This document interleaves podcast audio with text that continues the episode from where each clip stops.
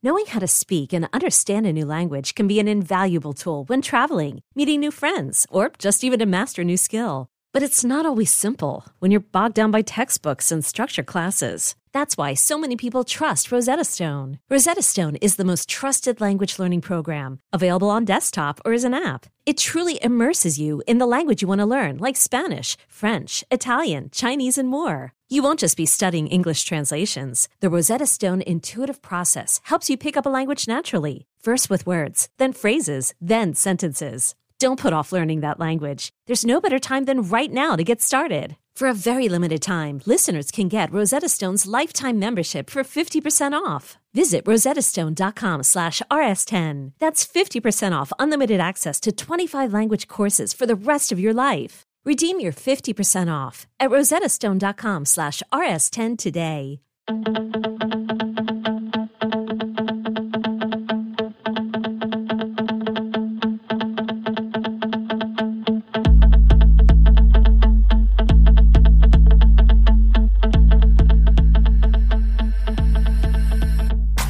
Welcome back to the Swamp 24 7 podcast. I'm Thomas Goldkamp, and Blake Alderman is here with me.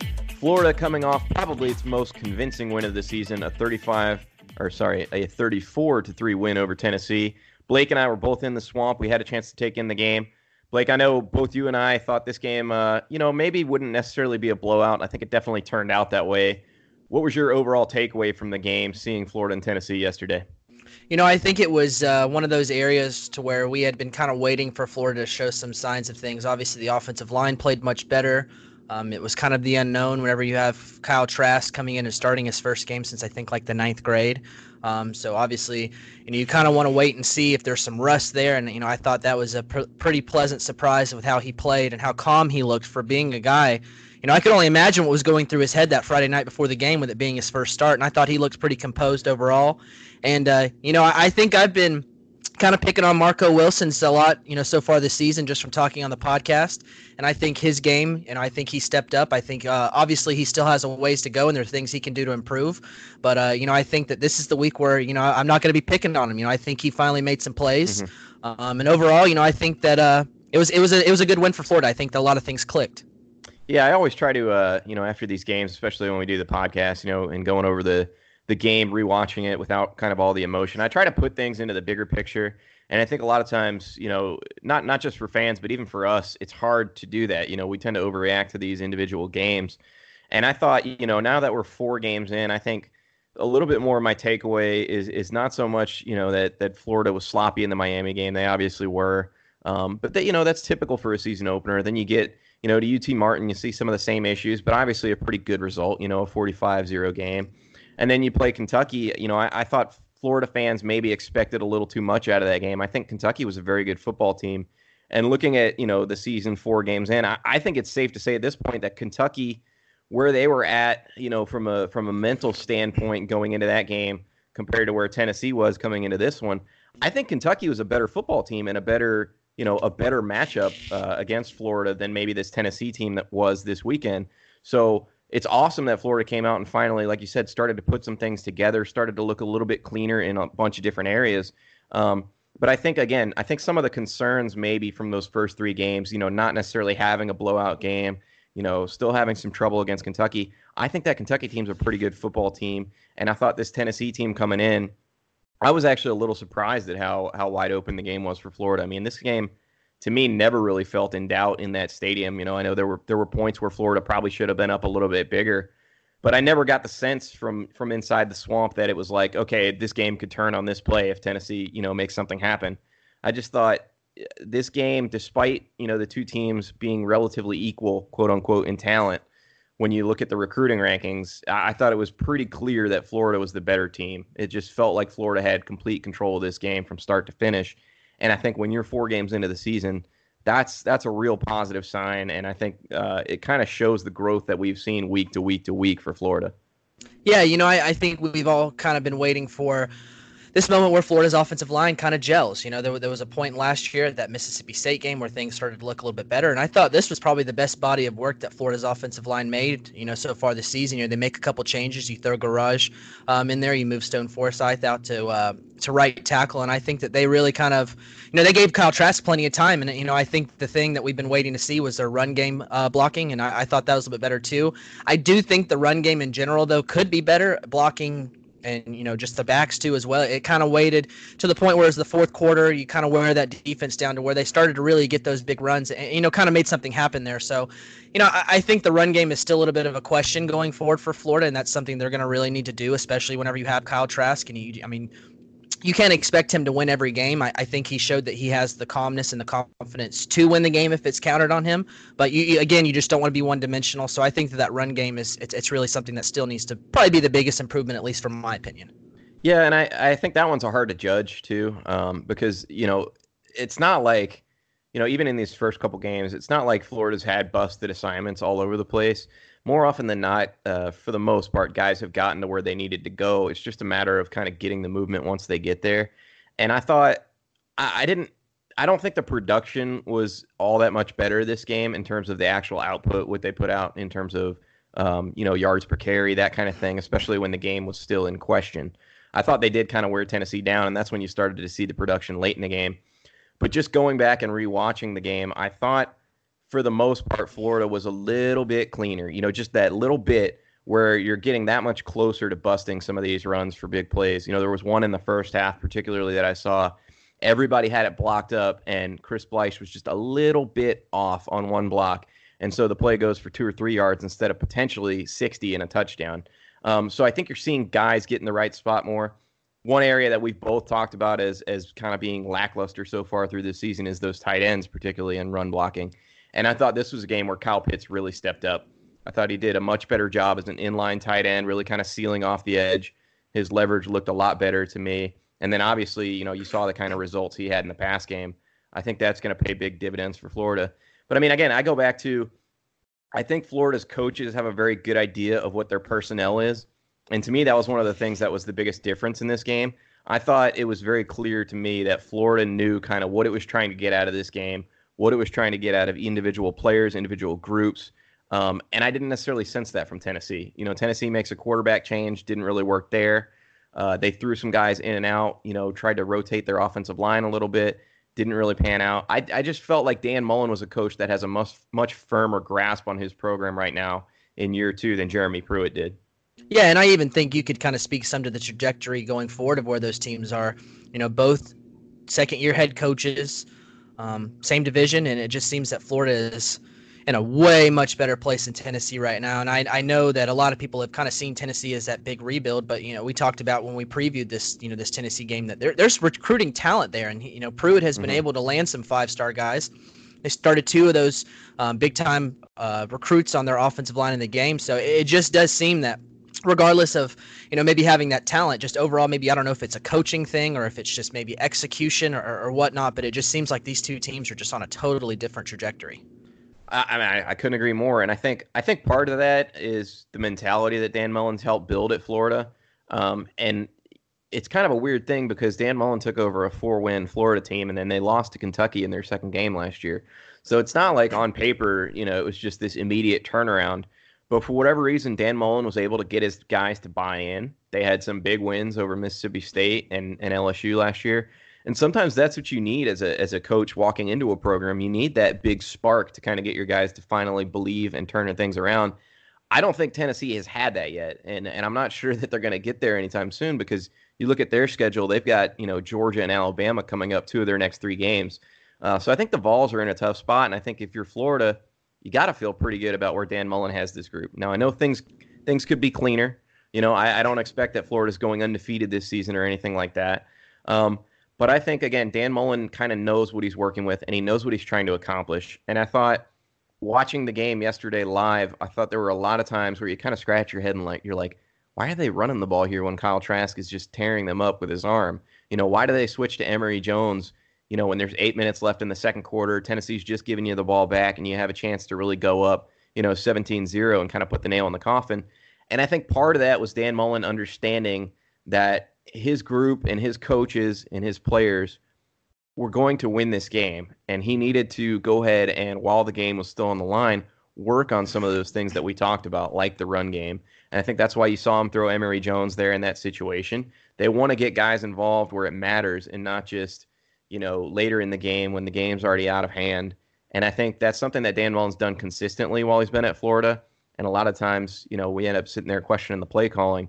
But I think when you look bigger picture, it's better to have worked on these things, um, and and maybe yeah, maybe not fully taking advantage of an opportunity to put a game away early, but you get that quality work so that maybe the run game's not you know firing on all cylinders, but if it's incrementally better enough when you get to that Georgia game, you know that LSU game, that Auburn game, um, you're not 100% putting the game on your passing game. You know, Florida could easily thrown for 500 yards yesterday, I think, and and just let Kyle Trask go at it all day.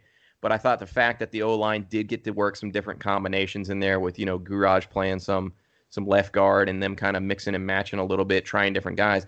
I thought those were all productive things that this Florida staff has really zeroed in on. Hey, we need to get this better before we get to the heart of that SEC schedule. And I think that's something that maybe probably gets a little bit lost when we're in the heat of game day and and really just trying to see Florida, you know, go out there and put up as many points as they can. That's not always the best for developing your team, and I think Dan Mullen has probably earned the right to be able to call it that way and not necessarily be questioned quite as much as as we probably do in the heat of the moment.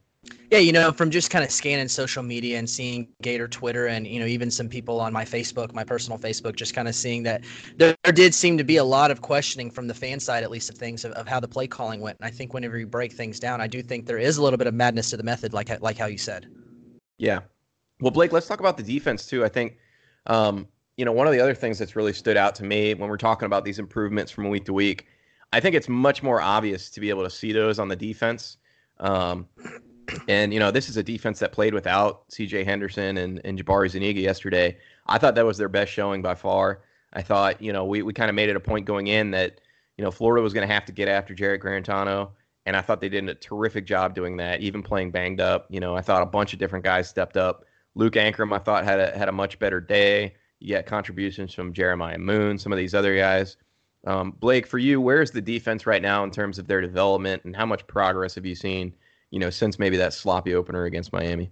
Yeah, you know, I think obviously them being banged up, there's still, you know, there's still guys that need to get healthy. Jabari Zuniga, C.J. Henderson. I mean, those are two guys that Florida's really going to need, and I think it's going to be really apparent that they're going to need them whenever you know Auburn comes to town. You have LSU, you have Georgia on the schedule. They're going to need those guys for those big games, and I think you obviously got to, you know, heal those guys up this weekend because uh, you know you look at the score and how how you know lopsided it was. You know they weren't really needed, and that was shown. Um, I'm not too sure how needed they'll be for Towson. So I think at this point, you know, I think you're kind of glad that you have that you know that non-conference opponent, so you can you know maybe let those guys get back on the field and kind of shake some rust off from being off for a couple weeks, or you can even heal them a little bit more. And I think at this point you really need to do that because those big games that are coming up. But I think overall, just from looking at the Gators, I think Kentucky really had a, their way on third down. You know, Florida had a tough time getting off the field on third down last week. They were a lot better there. Um, I think there were still some tackling issues early in the game, but they really did. Overall, you have to be glad with you know the tackling. It did get better as the game went on. Yeah, no doubt. And I think third down's a big key. You know, that's one that Florida obviously has not been very good on this year. I want to say they held Tennessee to four of 13. So, you know, there were some busts on some of the bigger ones and some situational awareness. Those were two things that Dan Mullen talked about. But I just thought you saw, you see this Florida defense starting to gel a little bit better. I think you're seeing guys get more comfortable working within the units they have. Um, you know, I thought Amari Burney being back. I thought, you know, I had said kind of in the preseason that I, he's just a, he's a weird player to get a, a handle on because obviously you see all the physical talent, but he'd always been kind of a quiet guy to me, meaning he didn't necessarily, you, you just never really noticed him when he was on the field, you know, in fall camp and then really in that first game. And this was a game where you noticed him. I mean, he was making plays all over the field. Um, probably some plays that Florida's other linebackers maybe can't make because they're just not quite as physically gifted as he is. Um, so I thought that was a huge, huge positive. You know, obviously the Gators lost Ventrell Miller for a bit there during the game, and we're not quite sure just yet how long that shoulder injury will will, keep him out. But I think you know if there's a silver lining to Florida being banged up, it's like we talked about. Florida had other guys step up. Luke Ankrum, you know, Jeremiah Moon, they both I thought stepped up with Zuniga out. Burney was really good, you know, with Miller kind of sidelined. And if you are able to get healthy, you know, that's the benefit. Again, Florida has three bye weeks this year, so you've still got two more coming up. If Florida's able to get healthy, I think you start to see this defense really take the next step. You know, we talked to a couple players after the game, and Marco Wilson and, and Jon Greenard both said the same thing. They said, look, we're not anywhere close to what we're going to be as a finished product. And the fact that we're able to hold a team like Tennessee to just three points and really play this well, man, it's going to be scary down the road. Yeah, you know, and I thought the safety group with Shawn Davis, Brad Stewart, that combination that seems to really work for them. You know, Brad Stewart getting back in um, from his from his suspension to start the season. Shawn Davis really kind of getting way more comfortable with, with maybe how he started to begin the season. I think that safety group is really looking special. Yeah, and I thought it was a good thing that they. It seemed to me, I don't have the the actual snap counts in front of me, but it seemed to me like Davis and Stewart were on the field together a whole lot more than the last couple games. Seemed like the rotation maybe thinned out. I know there was a couple plays where Stiner and, and Jawaan Taylor were in there in the second half because I noticed them down the field tackling and stuff like that. Um, but for the most part, it seemed like Florida really has pinpointed Davis and Stewart as their two top guys, and I thought both of them again turned in very good games. So, Blake, I guess with that in mind, has your outlook on the season changed at all? I mean, this is the first game, like we said, where Florida really it felt like Florida really controlled the whole game, and it was maybe much cleaner. But again, I thought a lot of us going into the season thought maybe Florida would probably get to five and zero oh before Auburn. Um, I know from my standpoint, I think Auburn looks better than maybe I expected them to. But does the outlook change at all now that we've seen a full month of football? You know, yes and no. Um, I expected Florida to be five and zero, oh, like you said, against Auburn. You know, I was Auburn is such a hard team to predict every mm-hmm. preseason. Mm-hmm. They no either doubt. are going to win 10 games or they're going to win six. So you really never know what kind of Auburn team you get. Now, maybe I was a little hard on them. Just, you know, you're already having these coaching hot seat talks about Gus Malzahn before, and you still have them now. You know, that they're, I think, like what, eighth in the country. They're, they're a top 10 team. Yeah, and seven. here we all have these stories about super boosters looking at Bob Stoops and whatnot. So, you know, I, I think my outlook of Auburn has changed some um, in that game now. You know, you have a true freshman quarterback that has played well. They have a really good defense that they're going to bring in. So I think that game is really going to be where I do hinge, you know, my outlook on the season because after that, it doesn't get any easier for Florida. Mm-hmm no doubt. So far, whenever you look at Kyle Trask, he had a great game against Tennessee, but Tennessee might be one of the worst teams in the SEC. So what does that say?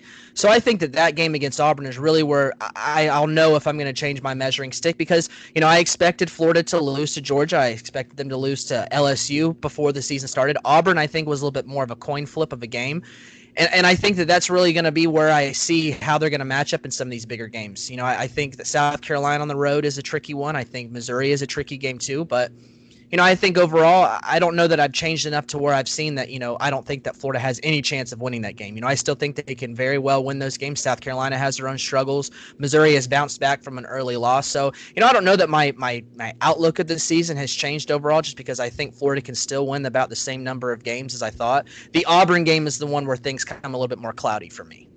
Yeah, I think I would agree with that. Uh, for me, you know, I think a lot of the question marks, you know, prior to this Tennessee game were what exactly is Kyle Trask going to look like? And I think I think he's done enough at this point with that Kentucky comeback in this Tennessee game to kind of reassure people that Florida's going to have the answers in the passing game quite, you know, quite a bit. I mean, they'll they'll throw some interceptions, they'll make some mistakes, um, but as long as the run game keeps coming along, I think Florida's a team that probably won't have maybe too many issues with the Missouris, the South Carolinas. So so to me, that puts you back on track to maybe that preseason outlook that we had. You know, I still don't know. I don't feel confident that Florida necessarily will will beat the Auburn, LSU, and Georgia types. Um, but I feel pretty confident that they're going to take care of business against the other schools on the schedule that they should. And anytime you can do that, that gives you a chance to make special things happen. Where you come up with that Mississippi State win last year, that LSU win last year, you know, and then once you get one of those, who knows? You know, the entire outlook can change. Um, but I think I thought Saturday's game, you know, was a really, really positive step for Florida, just in answering some of those questions, continuing to show improvement, continuing to show consistency. That's something we saw from Florida all last year. It seemed like every week they were getting a little bit better. You know, they had their hiccups against Georgia and Missouri, but they were able to right the ship, and I think that's the sign of good coaching. I think it's a sign of good leadership. Um, you know, now it kind of, I think again, kind of boils back down to how healthy can Florida be, and and maybe what's the ceiling under Kyle Trask. And I think Blake, we will hit on kind of Kyle Trask and what we saw at him Saturday right after this commercial break. This episode is brought to you by Progressive Insurance. Whether you love true crime or comedy, celebrity interviews or news, you call the shots on what's in your podcast queue. And guess what? Now you can call them on your auto insurance too with the Name Your Price tool from Progressive. It works just the way it sounds. You tell Progressive how much you want to pay for car insurance, and they'll show you coverage options that fit your budget. Get your quote today at progressive.com to join the over 28 million drivers who trust Progressive. Progressive Casualty Insurance Company and Affiliates. Price and coverage match limited by state law. Welcome back to the Swamp 24 7 podcast. I'm Thomas Goldkamp. Blake Alderman is here with me, and we're breaking down Florida's game against Tennessee and kind of the outlook coming out of what is probably Florida's cleanest game of the season. Blake, we talked a lot about the defense. We talked a lot about, you know, the trajectory of Florida versus Tennessee coming out of that 34 to 3 win. Let's talk about Kyle Trask. First off, you know, obviously a big situation for him starting his first game since he was a freshman in high school what was your take on how he performed given that situation and maybe the expectations and the burden of starting for the first time in front of 82,000 people? Yeah, like I said uh, earlier, you know, I really do think that with it being his, you wouldn't have known that this was his first start and since his freshman year in high school. I thought he was pretty totally calm. Um, I thought that he was really smart with the football. You know, I'm sure there were plenty, plenty of throws that he would have wanted back. But I think at the same time, too, you kind of have to let him see what his limitations are. You have to let him get comfortable. Those interceptions, those plays where you can turn it over, they're going to happen. But I think on the flip side of things too, I think Florida's defense has only given up like 10 points off of turnovers this season. So there, mm-hmm. there's a defense that can make up for those for those steps, those you know that that growth that he's going to need through those plays. But you know, I think he was smart with the ball. He really spread things around. Um, a lot of different receivers, you know, got touches. So I think that overall, from the body of work you you saw from him, I, I think it was you know he looked like a guy who had been playing for like the last three years at Florida. Yeah, you know, it's funny. I, I kind of always, and I talked about this a little bit on the swamp247.com message boards. Um, you know, when fans are like, hey, we should just pass the ball, it's working. Um, I kind of have the inverse reaction of those Will Muschamp years where it was like, you know, Florida would play Bowling Green and you've got like a new quarterback and Jeff Driskel that hasn't done a whole lot, you know, kind of making his first start. And uh, and Florida opts to just kind of run the whole clock out in the second half because they can run the ball. And I always had this idea of like, why wouldn't you work on the passing game there? I think kind of on the flip side, um, you know, Florida's inability to run the ball has almost in some ways allowed you to realize that you have a pretty good strength in the passing game. You know, Kyle Trask was able to throw the ball around quite a bit. Um, you know, Florida still did work on that running game, um, but I thought I think I just think it's interesting. I think Florida's Florida's makeup this year has made it such that I think they're going to need to rely on the passing game in in some certain points. But I think because they've had to do that, and because Dan Mullen is kind of willing to let Kyle Trask you know, get comfortable within games, um, I think they're going to be in good position to do that when you know the rubber hits the road. Like you said, I thought Kyle Trask looked pretty familiar or pretty comfortable within the offense. I think it was more or less what we expected. You know that he was going to make good decisions. He was going to have a quicker trigger with the football, maybe than Felipe Franks, but probably would throw into coverage a little bit more. And I thought that was exactly what you saw. I mean, his ability to go through progressions was was really really impressive. I thought more than anything though, like for a guy that hasn't started in seven years, I thought he was looking off safeties and linebackers at certain points. There were two or three different plays where I said, okay, like he's he's definitely holding on to that receiver that he's not going to throw to for a little bit, and that freezes the linebacker or safety. That's something that's tough to coach, and you I don't even think we saw Felipe do that a whole lot. Uh, so to me, that says the ceiling's pretty high. The question is, how quick can Florida ramp him up? Um, but Blake, I mean, uh, for me, I, I didn't have a problem with either of the interceptions he threw. Yeah, you know, I think that that's just that gunslinger mentality, and I think that's what Kyle Trask brings, and those are going to happen. You know, those turnovers are going to happen. Um, I'm sure hindsight, you want to get those kind of throws back. But I just think that's what you're going to do. I think Florida has a lot of really talented wide receivers, and he's just going to try to get the ball out to those guys and let them do what they do with it. And I think that that's what you saw a lot of times when he did throw those. Yeah, and I look at I look at situation too, situational football. I thought the first one that he threw on the corner out to Lucas Krull you know, I don't think that was his necessarily his best uh, his best target on that play. I thought Tyree Cleveland was coming over open over the middle on a post, but it's third and thirteen. I mean, you know, uh, you'd I mean maybe you go down and you're in field goal range, but I don't have a problem with a quarterback throwing into the red zone on third and thirteen. Um, you know, that one didn't pan out, but it's it's not that much worse than a punt. You know, so maybe you sacrifice three points, but I don't have a problem taking that shot. And then I thought the throw to Trevon Grimes even when I went back and rewatched it, I thought it was a better throw than I initially thought in the stadium.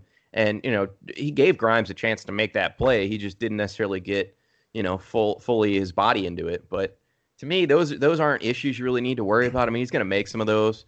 Um, I thought more the the pressure in the pocket was something that needs to be cleaned up. You know, his internal clock. I think the announcers mentioned that a few times. Um, it's hard to get when you you know you're not playing a whole lot. But I thought, you know, if he can get a little bit better at sensing, okay, if my first, second, third read isn't there, I need to either get rid of the ball or just take a sack. You know, the one forced fumble that he had in the pocket, particularly being in Florida's territory, that's the costly one. And that I think is the one that, you know, Dan Mullen would like to see go away and cleaned up. You know, and I thought it really did seem that Florida had a better running game. You know, you throw Lamical Perine in there, you expect he's going to get the bulk of the carries. But I thought Dameon Pierce, you know, Emory Jones in the running game, I thought that those guys also too kind of help Trask, you know, not just have to win the game for them. And I think that that's really what you want from a person who's making their first start in quite some uh, some time. You just want them to have, you know, just a, a lifeline. You know, just something mm-hmm. there. Um, that can kind of help them out. I thought Dameon Pierce. I, have been. I, I mentioned uh, in the preview of the show leading up to the Tennessee game that I thought that he needed to get some more carries, and, and you look, he has 11 carries as long of 12. Um, with a touchdown, I, you know, I thought he brought a different dynamic there too. Um, I also thought that Kyle Pitts, I'm sure that's a guy that was really glad to see, you know, Kyle Trask, that Kyle to Kyle connection that they had there. You know, I, I thought that that was one of Kyle Pitts' better games too. Yeah, there's no doubt, and I think both of us are on the same page. We'd we'd both like to see Dameon Pierce a little bit more. I think he brings a little bit more in terms of power running, maybe being able to break a tackle or two. You saw that on his touchdown run. Um, I, I think Lamical Perine that, you know, there's been a lot of fans out there that are a little upset with how he's played, maybe thinks he's being a little too patient. There was definitely one play where he missed a hole, uh, and you typically didn't see him make that mistake last year. But you also saw some other plays that I thought were really key. Um, I, he had a terrific blitz pickup on a linebacker on one, uh, you know, out route to Tyree Cleveland that went for a first down. Those are the little things I think he continues to do well. And I think as you see Florida really try to force the run game. I thought you started to see a little bit more creases in there, and that's what you need because that's once you start opening those creases, Perine's going to make some positive plays. So I, I, don't, I don't necessarily get all the angst for Perine. I think he he does so many different things well that it's really more a matter of that O line and the tight ends kind of blocking in there. And once they free that up, I think the run game's going to start to click. Thomas, I think it's it's no secret at this point that there are things that Florida needs to continue to fix, and we're going to have this song and dance all season because there's always things that you need to fix. But you kind of mentioned something that made me think some. Do you feel at times that maybe Florida's coaches trying to force the run game, maybe trying to make something happen, can take away from, like you said, Kyle Trask, who's having a successful day? Yeah, but I, I again, I go back to I think that they know that they need to work on that because if you don't work on it in games – you know, I know people say, "Oh, we can work on it in practice," but I just don't think it's the same. I don't think it's the same intensity level. I don't think it's the same um, kind of pressure that you're under within a game. Um, so I think you need to continue repping that. And I go back to that. I think um, I think Dan Mullen even said it after the game. He basically said one of the biggest positives from this game was that our defense was playing well enough to allow us to continue to stick with the run meaning they had a lead, so they were able to do that, and then they never really felt like they had to press.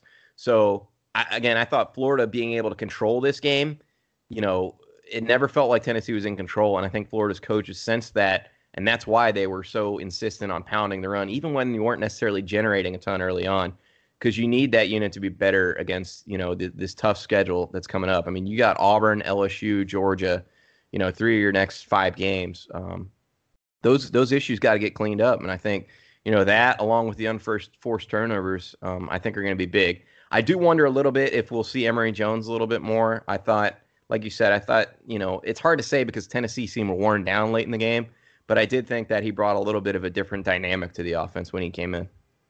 Yeah, you know, I think that that's one of those things to where, you know, if not in the game, having to deal with a rushing quarterback who can run with it and who's dynamic in that aspect, who can also throw it and pull some trick plays in there. I think the just the simple fact of playing these two quarterback sets, it just it just gives the opposing team that much more things to try to game plan for during the week. Exactly, and and the other thing I think is I'm not sure how much of the offense we've really seen. Um, I think that you know when you have some basic things that you're struggling with, like Florida's run game, um, to me, you tend to try to iron those out more in games that you feel pretty comfortable about, which I think you look at the first four games on the schedule, you know, they're not games that you thought you would really have to throw in a whole lot of gadget plays and stuff like that. Some of the more creative things that maybe you toss out there against an Auburn, an LSU, or a Georgia. So I think that's something to consider too. That you know, even though Florida hasn't necessarily looked great, I think again they're trying to iron things out that are staples of the offense, and then you can throw in some wrinkles against some of these better teams. But Blake, I mean, uh, there's no way around it now. I mean, after this Towson game, Florida's got a huge stretch of games coming up, starting with Auburn. Uh, what are you looking for as kind of the big keys for Florida to, I guess, so sort of take the next step under Dan Mullen and go from being a team that won nine games in the regular season next year to maybe rounding the corner and potentially competing for the SEC East title this year and, and maybe even getting to Atlanta? What do they have to do? I keep I feel like I keep hitting on it every week, and, and I think we've started to see Florida trying to maybe shop around on some things over the last couple weeks. You know, with just kind of changing different offensive line combos, um, just kind of seeing what works. And I think that that's what they're really going to need to do in this Towson game. Um, you have this FCS opponent coming in, figure out what offensive line combination works, and really start to kind of game plan ahead for these, you know, these big SEC games. Again, the schedule is just not going to get any easier. And on top of that, too, you know, Florida signed seven offensive linemen in the 2019 class, and all of them did not make it to campus. Um, you have a lot of those guys that did make it in on the second string um, currently now that, that are you know if one of these guys goes down they're, they're likely you know the ones in there. So i think that florida really needs to continue to build depth through the recruiting trail and i think that that's something they're going to try to do. They obviously have some guys committed in the class now. There's some big time offensive tackles that they're still recruiting that they feel good about. So i think the offensive line is really going to be one of those things that i think that maybe through this week of practice, you kind of get an idea of what your combination works because you're really going to need to start to rely on those guys past this game. And I think that this game is a good chance to figure out what works in a game situation and maybe even get some of these younger guys, you know, their feet wet in actual game snaps. Yeah, and I, I think we saw some of that Saturday against Kentucky. You know, I know you mentioned Richard Gouraige getting in there. Um, I, I thought that was Florida trying to kind of build some depth and maybe also see, you know, if they have a certain guy that gets dinged up or something, how do you move your pieces around? Um, but I'm with you. I think I think for me the biggest thing right now going forward into this this stretch, you know, that will start after Towson and HBO leaves town, is uh how healthy is Florida? Because I think this is a Florida defense right now that's playing well enough to keep you in any of those games against Auburn, LSU, or Georgia. Um, maybe maybe even without Jabari Zuniga and C.J. Henderson. But if you get both of those guys back, all of a sudden you start looking at those being maybe closer to 50-50 matchups. You know, I think Florida's actually going to be favored against Auburn. Um, but look, you know, these are some big, big games coming up, and Florida's got a lot of talent. They've started to develop some depth on both sides of the football. You get those top line players back, and I think all of a sudden the excitement level really, really starts to ramp up in Gainesville. Yeah, they're just going to really need those guys. You're going to need Jabari Zuniga. You're going to need um, a CJ Henderson for those Auburn games. I think you're going to get Auburn's best shot because they are going to come in there and they're going to want to continue this train that they're rolling. You know, I, I just I can't it's just so funny how my opinion has changed of Auburn from the start of this year, just because I really thought they were going to be in some hot water this year. You know, you pull it, I, their defensive line is fantastic, and there's no way around mm-hmm. it. But you know, you're starting this freshman quarterback that you're not sure how things are going to start. You, you know, they start off the season against Oregon. I think this Auburn game is going to be a very interesting game for Florida, and I think that this is going to be their chance to, you know, I just feel like to this point all season, I just you hear about how Florida could be a little overrated. They come in as a top ten team. This is their chance to actually, you know, it's that's a uh, put up or shut up game for them. No doubt about it. I mean, if Auburn goes and takes care of business at Mississippi State this weekend, we're talking about a top 10 game in the swamp. I mean, college game day could be here for all we know. So, yeah, that's going to be a big measuring stick for Florida. I think this week is going to be more about, you know, continuing to iron out those kinks, you know, maybe even rest some guys. You know, the, I, I would not necessarily expect to see Zuniga or Henderson play this week. I think you get those guys healthy unless you feel like unless you feel like they need to get some reps just to get back into the swing of things this weekend. Um, I think it's going to be, you know, kind of let's just battle through against Towson, get everybody healthy, and then it's all hands on deck for Auburn in what could be, you know, the first real defining game of the season. But uh, Blake, I think that's going to do it for us today. Unless you got anything to add. No, I mean just that Florida had an off, uh, official visitor last weekend, and Jeremy Crawshaw. Uh, we got a chance to speak to him after his official visit today. We have a story up on uh, swamp247.com. Um, feel free to check that out. But yeah, Florida. It's so funny because at this point, you know, I, I just never dawned on me that punter was such a big need for them. You look at Tommy Townsend; he's a yeah. senior. Um, they're going to need a guy in there, and this is. Uh, you know the number three international punter in the country. Trust me, I've done my research on some punters over the last week. Awesome, awesome. Well, yes, we encourage you guys to check that out. We've also got plenty of post game coverage from Tennessee. Uh, I know I dove into the film today, kind of watching the re- the game on rewatch. So we got plenty of content for you. Encourage you to check it out at swamp247.com. And we'll be back on the podcast later in the week breaking down Towson.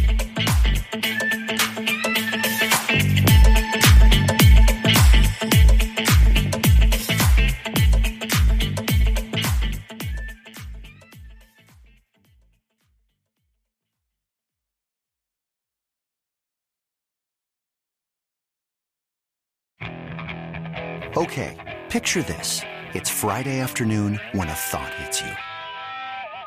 I can waste another weekend doing the same old whatever, or I can conquer it. I can hop into my all new Hyundai Santa Fe and hit the road. Any road. The steeper, the better. Because my all new Santa Fe is available with HTRAC, all wheel drive, so I can hit the trail without a worry in the world. Heck, with three rows and best in class rear cargo space, I can pack the whole family in with all our gear. We've got available dual wireless charging for our phones, so we'll never lose touch with civilization, and we won't lose touch with the primordial power of Mother Earth. So, which is it? Waste the weekend or do something a little more epic? And conquer it in the all new Hyundai Santa Fe. Visit HyundaiUSA.com or call 562 for more details. Hyundai, there's joy in every journey.